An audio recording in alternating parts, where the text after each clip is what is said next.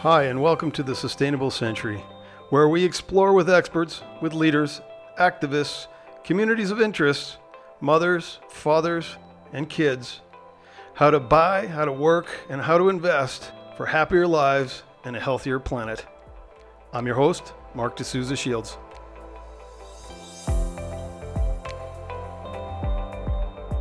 Uh, today I'm talking with uh, Gail Bradbrook uh, the co-founder and one of the movers of Extinction Rebellion.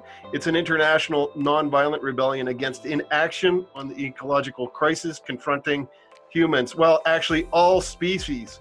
It's a brilliant, it's a powerful, and I think it's a just movement. Gail, welcome. Oh, hi, Mark. It's nice to be here. Well, I've been an admirer of the Extinction Rebellion for uh, uh, as long as I can. I think it's been around. Um, and I think the question for us that we're facing these days is is it going to be enough? Are these kinds of actions going to move people? Uh, my college buddies, for example, they're middle class, they're minding their own business, trying to get along in, in a world that get, that's getting a little tougher for everybody uh, economically and environmentally. How can we inspire their support? Yeah, it's a good question. I mean, I think I first of all talk about the data that says that we need about 3.4% of the population to wake up and get in active rebellion to to make this thing work. So we, you know, that's Erica Chenoweth's data. I think it's a mixture in terms of getting people involved between inspiring. You know, I think some of the actions we've done have looked super cool. They felt super cool. They've felt very heartfelt and beautiful and moving. And uh, when people watch that, they want to be part of that. But I think it's also for all of us about shaking ourselves out of our complacency. And I had my own version of that uh, in April last year, so it's not that long ago, and I was part of the environmental movement. I suppose what I say to people is you're not going to get a choice at some point.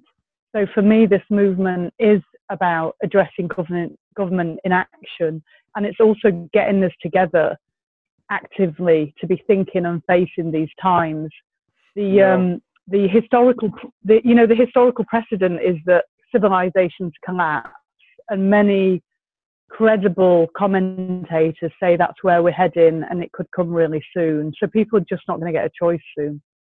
Yeah. Well, I mean, it seems uh, that it seems the conversation on the other side of the pond, say in the United States, is is coming at it from the equality ed, inequality angle more than the environmental angle. But the way I see it, uh, Gail, is is a lot of my friends uh, whom whom I love, but just don't see themselves as part of any of these movements. Uh, you know they don't link it to their life and they don't or or if they see the dangers they don't prioritize it so they're they're thinking about you know uh, donations to cancer charities or donations to the opera thinking that that's the answer or or they're just plain afraid and how do you get how do you get them off the bench? I mean, do we need them? You say 3.4 percent. What, what does that mean? Is are you saying we don't need most folks to join up in this kind of movement to have some success? And if not, uh, how do we shake off the complacency amongst legislators and leaders, political, business, spiritual, and otherwise? Sure, sure. I mean, uh, your civil rights movement, when it was at its most active, had about 1% of the population in active participation. And uh, when you study moments of change, Erica Chenoweth did about 332, I think. It seems like about up to 3.4% of the population need to be engaged. So I think it's a useful figure because it's a way of not getting so freaked out about our friends and family who have got their heads in the sand. And when something's really frightening, it's a human reaction. But some of us need to be upstanders and not bystanders. And you know, looking at things like the wildfires that you, you're having uh, in North America, what you're seeing is uh, net carbon sinks turning into carbon producers. I, I, can't remember the figures, but I think the California wildfires have, have, have, have created a, an entirely huge amount of carbon on, on your footprint. And, you know, normally you see the forest as sinks. Maybe, here's, here's the, perhaps the most sobering fact, because I do think some people do need a bit of a shake up the, the amount of carbon that we're releasing into the atmosphere is greater than at the during the Permian mass extinction, which is one of the mass extinctions that have happened. Been, uh, we're in the sixth one already, and there've been five before. That one that one was the worst one. Uh, we believe the mechanism was that the, the Earth heated so rapidly that it released a load of methane, which kills off a load of life that releases a load of hydrogen sulfide gas, and then people get gassed, and 97% of life died. Um, that sounds really alarmist and extremist, right, to be talking about things like that, except it happened. So there have been five mass extinctions, all, all, uh, all related to carbon dioxide. Uh, the, the, dinosaurs and the, and the asteroid had a carbon dioxide effect, somebody told me the other day. But so, so and civilizations do collapse under strain. You know, so the, so the thing is, what we're looking at right now is an, what many say is an inevitable collapse of civilization because of the mm. pressures. So the, uh, we're, we're, relying on this civilization on economic growth. And for every degree of warming, you lose at least 1% economic growth. So do the maths. You know, Trump's administration said you're heading for four degrees uh, of warming. So you're heading for no uh, economic growth. There's one collapse. Um, never mind, you know, there are there's some estimates that put up to one in nine people in the world being in migration. You know, many many cities are on the coast. We're looking at coastal flooding, and by 2050, I'm not talking, you know, in centuries to come and can forget about it. Talking about in our lifetime. And obviously, you guys are getting extreme weather events uh, on a frequent basis.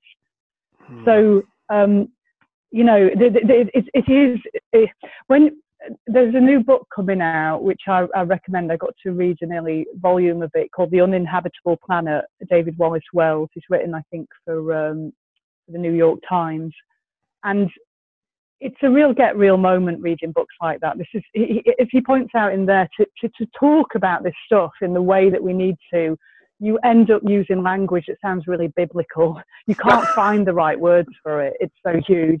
And I think that many of our friends are hoping that climate change and the ecological crisis is something that's happening to somebody else, somewhere else at some other time. And it's increasingly going to be happening to those of us that have got middle class, let's say white privilege and all the rest of it. Right. It's increasingly going to be ha- happening to us and to our children. Yeah. So um, there's an inequality issue here, uh, but also uh, giving people their, you know, desire to be selfish about it. Be selfish and look at the legacy leave them for your children. It's horrific. Yeah, yeah. I normally have a lot of fun in these interviews, but I couldn't actually swallow my coffee when you said 90, 97% uh, extinction of, of life on the planet. Okay, so you've scared me. I, I think if people are listening, and they're probably scared now too. So l- let's flip it around. Uh, in in some of your work i've noticed you said there's kind of like four c's you know you have to become conscious uh, uh, you have to start coordinating action you have to consolidate uh, your views together and and then you have to be confrontational. So is are those the sort of steps that pe- we need to get that three or four percent of people to take before action will will actually uh, start having an impact? And then the second question is you know say we're successful in that what are the kinds of policies uh, we need to see, assuming that my buddies are not going to get off the couch and do the change themselves? Um, yeah, thank you. So I, I, just want to say one other thing about the extinction piece because okay. it is a very frightening thing, and obviously that's not kind of guaranteed science there or anything. It's just a possibility, and just looking at the carbon level there. But there was a paper uh, in 2017. It got more publicity last year in PNAS um, from Ramanathan and Xu where they said they had a what we had a one in 20 chance of human extinction in our children's lifetime, and they were only looking at some causal factors. They said you wouldn't put your child on a plane knowing it had a one in 20 chance of coming down. So that's mainstream science, right? Anyway, moving on from that, in terms of the four C's, if you like, I think there's been a lot of consciousness raising around climate and ecological crisis. People know about it, even if they're ignoring it, you know, or even if they've chosen right. that denial route um, there's certainly been, a degree of uh, coordination across groups. I think we've done that piece of work. There's always more to do. The, the, place where we're at now is confrontation.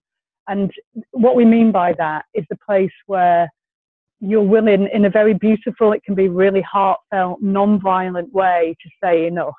And I think part of that saying enough to yourself, you know, I mean, those of us that are part of Extinction Rebellion are, are, taking a lot of risks. Myself personally, you know, I'm, I have changed my life to make activism at the centre, and I could get prosecuted for conspiracy or whatever. You know, I'm kind of past it in a way. So be it. You know, there's leadership within this movement that have got that zeal, if you like, um, and I say I hope say this with some humility, you know, but of like a Martin Luther King that goes, this is worth dying for. You know, this is that huge.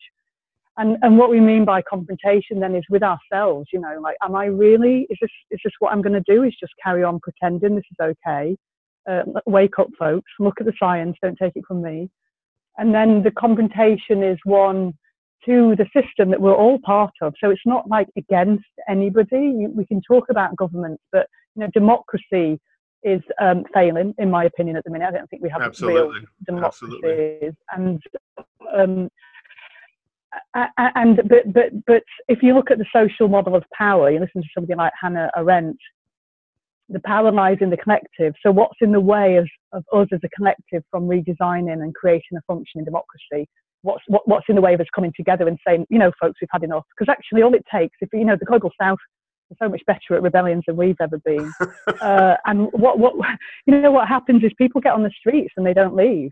Uh, they don't leave until it's done. It takes two to three weeks.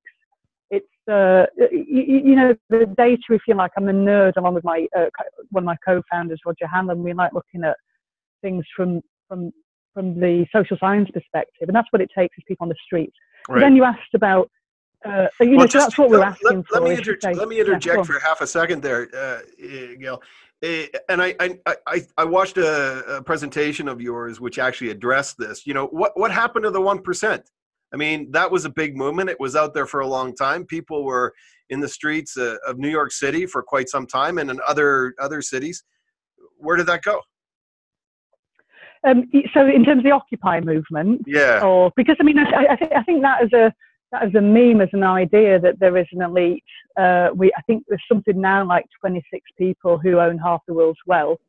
I think we know that something's gone crazy there. You know, by the way, um, um, Milton Friedman, the father of neoliberalism, said that there'd never be any harm caused because power wouldn't concentrate because it was all going to be, you know, the free market was going to. So it failed. I, I actually think it was done in good intention and heart by a lot of neoliberal economists, but they just, you know, let's admit it, it just doesn't work, you know. And I could talk right. about why, but that's well, another less, thing. But, it's less the issue I'm interested in, uh, Gail, and more about, you know, what was the outcome of Occupy ultimately? Because it seems to me that sure. it's it's sure. not there anymore. What did they What did they do right, and what didn't they get right in terms of staying? Well, exactly. So. The, so Extinction Rebellion, uh, uh, you know, some of us were part of Occupy, and um, we have learned from that process. You know, people have written books.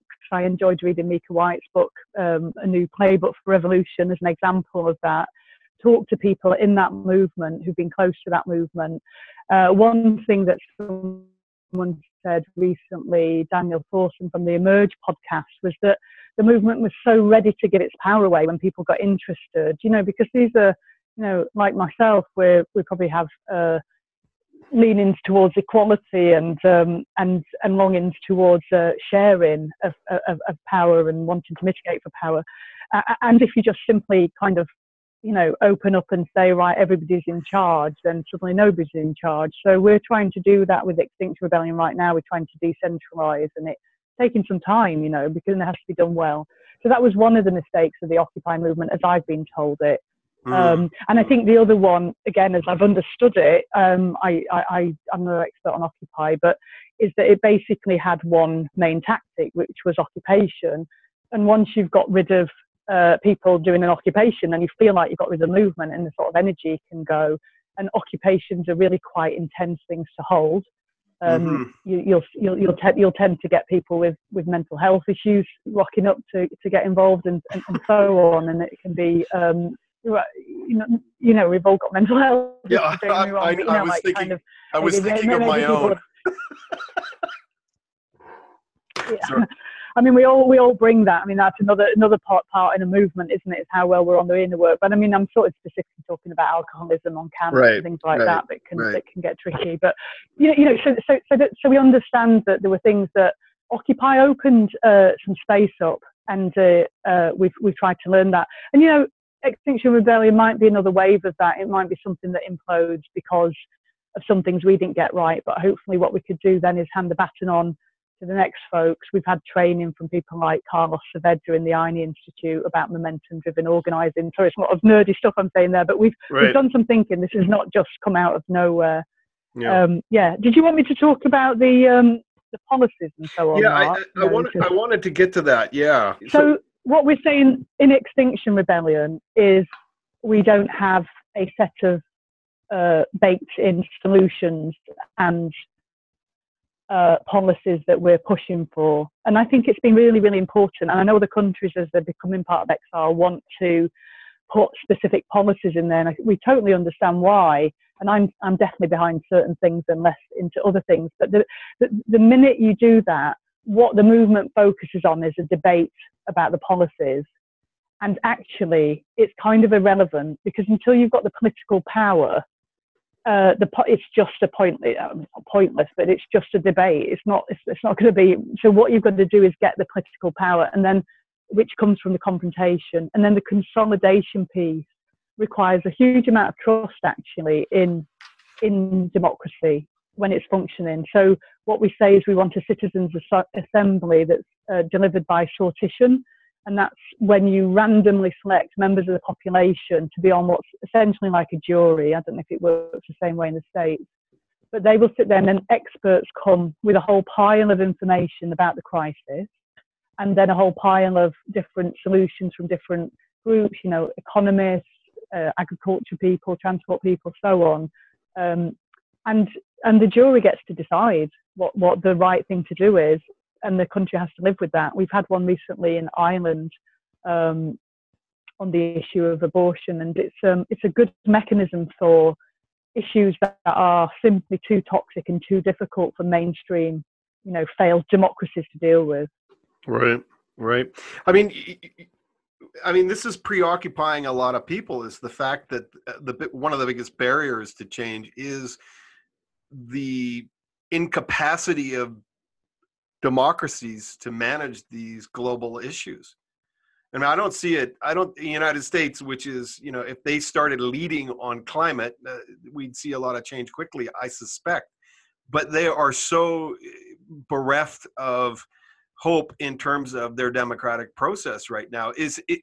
I mean, do do you see that as a first challenge before you can even, or can you just jump past the inadequacies of democracy as it functions now and go right to these you know citizens juries. Well the i mean the, so but that is a is, that is a, a point of democracy though isn't it? Is going your this democracy is clearly incapable of dealing with this issue. It's being captured by the profit driven interest. And it's not it's not going to solve it. And so we're not we're not going to wait for it to solve it so we're going to demand a citizens assembly you can actually run these things without the political buy-in, um, but obviously it's best to have that. So there right. is a way. I mean, I think it happened in Taiwan where people just go ahead and do new forms of democracy, and at some point the legitimacy shifts. So, but I, I, I think the, you know, going back to it, the the issue really is that willing to confront. You know, people can sort of sit on their armchairs and be kind of armchair uh, nerds like myself and, and, and, and analyze what's in the way. But really, again, what's, I'll say again, you know, what's in the way of people getting on the street, staying there and being willing to put their bodies in the way and, and, and take the risks around this. And, and so to give you an example, if, if we were all, or many of us, really willing to be together and to trust each other and to be an active civil disobedience, I think it's a herding effect. You know, I think so many mm. of us turn and then other people join, you know um, the, the, system has not only does it not have legitimacy, it, it would cease to have power. I mean, th- the, the kinds of things people could do is refusing to pay taxes or taking loans from the finance system with no intention of paying it back. I mean, there's all sorts of possibilities if people are. You know, people just have to believe in themselves, you know. And, and and the thing is, you know, I wouldn't say things like that on the basis of you know wanting to build the a park in my community or, or, or, wishing a certain policy wasn't happening. And we're talking about human existence and we're talking about life on this planet. And we don't know about life anywhere else in the entire known universe. This is it. And we're about to extinguish it and ourselves potentially. We're certainly doing a lot of damage. We already know that. We've yeah. certainly got a massive, massive catastrophe on our hands. So, yeah. look, folks, you know, this is the deal. What are we going to do about it? Well, do you see any hope in uh, I, am not sure how it is in Britain or the UK rather. Uh, in the United States, the new Congress has the most number of women uh, ever elected, I guess, in the House of Representatives, anyways. And uh, in them, I see a lot of hope because what I saw in Davos uh, a couple weeks ago really was the biggest turnoff I've ever seen in my life. Uh, you know, sort of like the father knows best oligopoly of thought. And I think we need to change that. And I see hope in women rising up in the current political system. There's, there's definitely uh, a strong aspect for the sisterhood and for the rising feminine, let's say, because you know there's a feminine aspect to everybody, right? Um, in in Extinction Rebellion, and um, uh, yeah, women connecting to each other, people uh, who are signed female, bodied people, and and trans folks, and and you know all of us with our femininity to come forward is is incredibly important. I see. I don't really like this word hope anymore. I like Derrick Jensen's take on it, which is you know he calls it hopium. I think Mm. Just this idea that we can just, if it's some p- place of soothing ourselves that this is okay, you know, like it's not okay. So if you're uh, a man and you're seeing a woman in your life who's who is rising and stepping in her power, you know, get behind her. That's the yeah. we're, we're, we're all we're also taking an active part of this. I see a lot of uh, excitement and thrill. I feel that when I see people like Greta Thunberg right. and the school strikes movement taking off, um, yeah. I would just, you know, anything to animate and support young people because they're the ones that we're truly fucking over at the minute.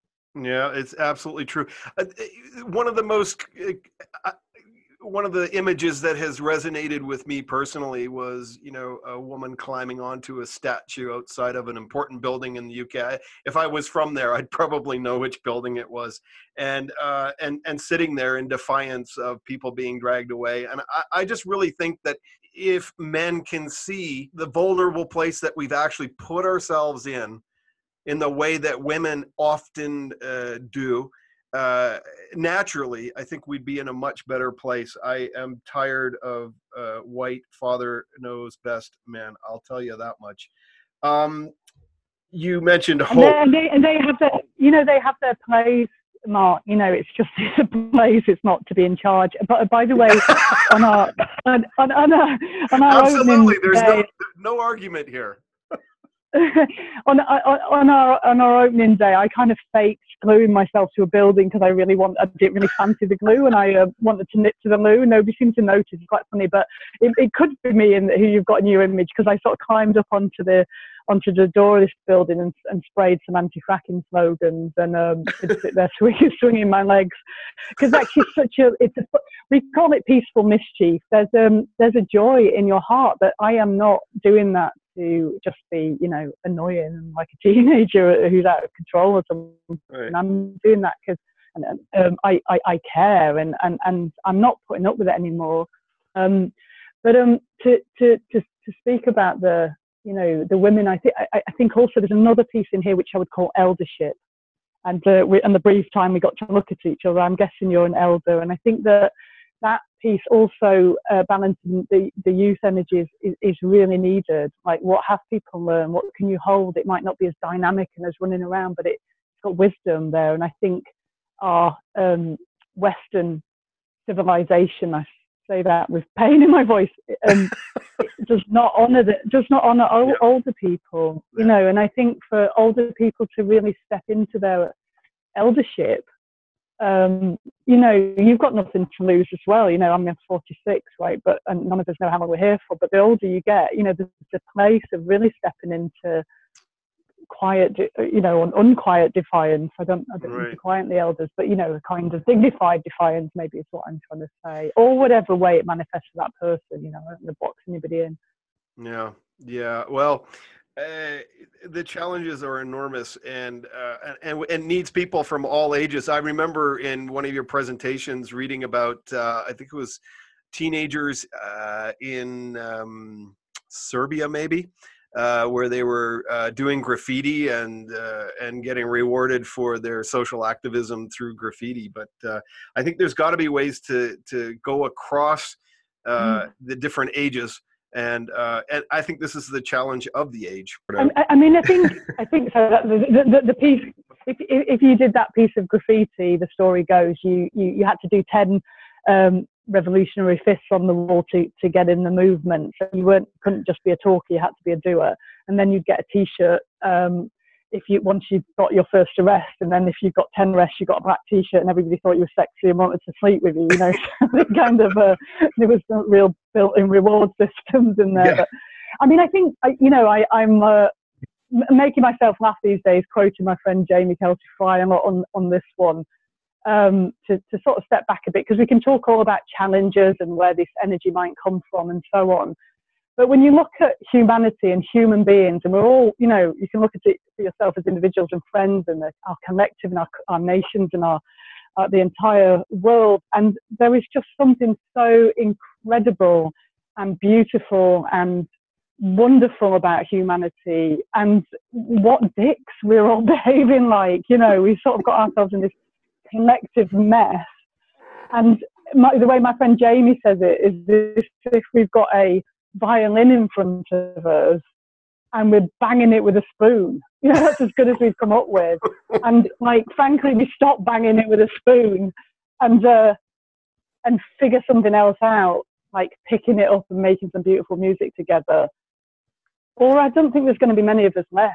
You know, yeah few, few thousand humans living living at the Arctic, you know. So so the prize is high, folks. You know, it's a, it, and that can be really exciting. I mean, what an adventurous time to live in.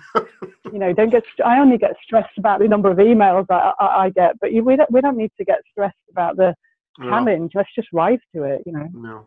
Well, there's a lot of lifestyle changes I think that people would actually be happy with that could reduce the stress on on climate and on biodiversity and in fact on inequality. So uh, you guys have inspired me and i think you're inspiring uh, millions of people around the world and i think that the consciousness raising is happening and, and i think we'll probably see a lot more coordination and uh, consolidation in the future of, of all the great works that you are doing I, I can't thank you enough for spending some time talking with me today. No, you're really welcome. You missed the confrontation out there, hon.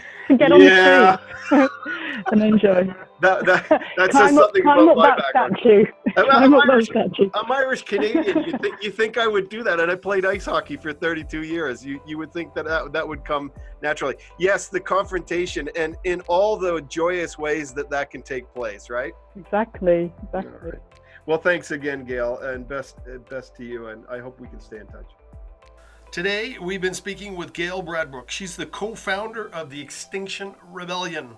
If you want more information about the rebellion, you can go to rebellion.earth where you can sign up, uh, you can donate, uh, and you can learn a little bit more about ways in which you can participate in the rebellion. You can follow them on Twitter at ExtinctionR. That's a capital R.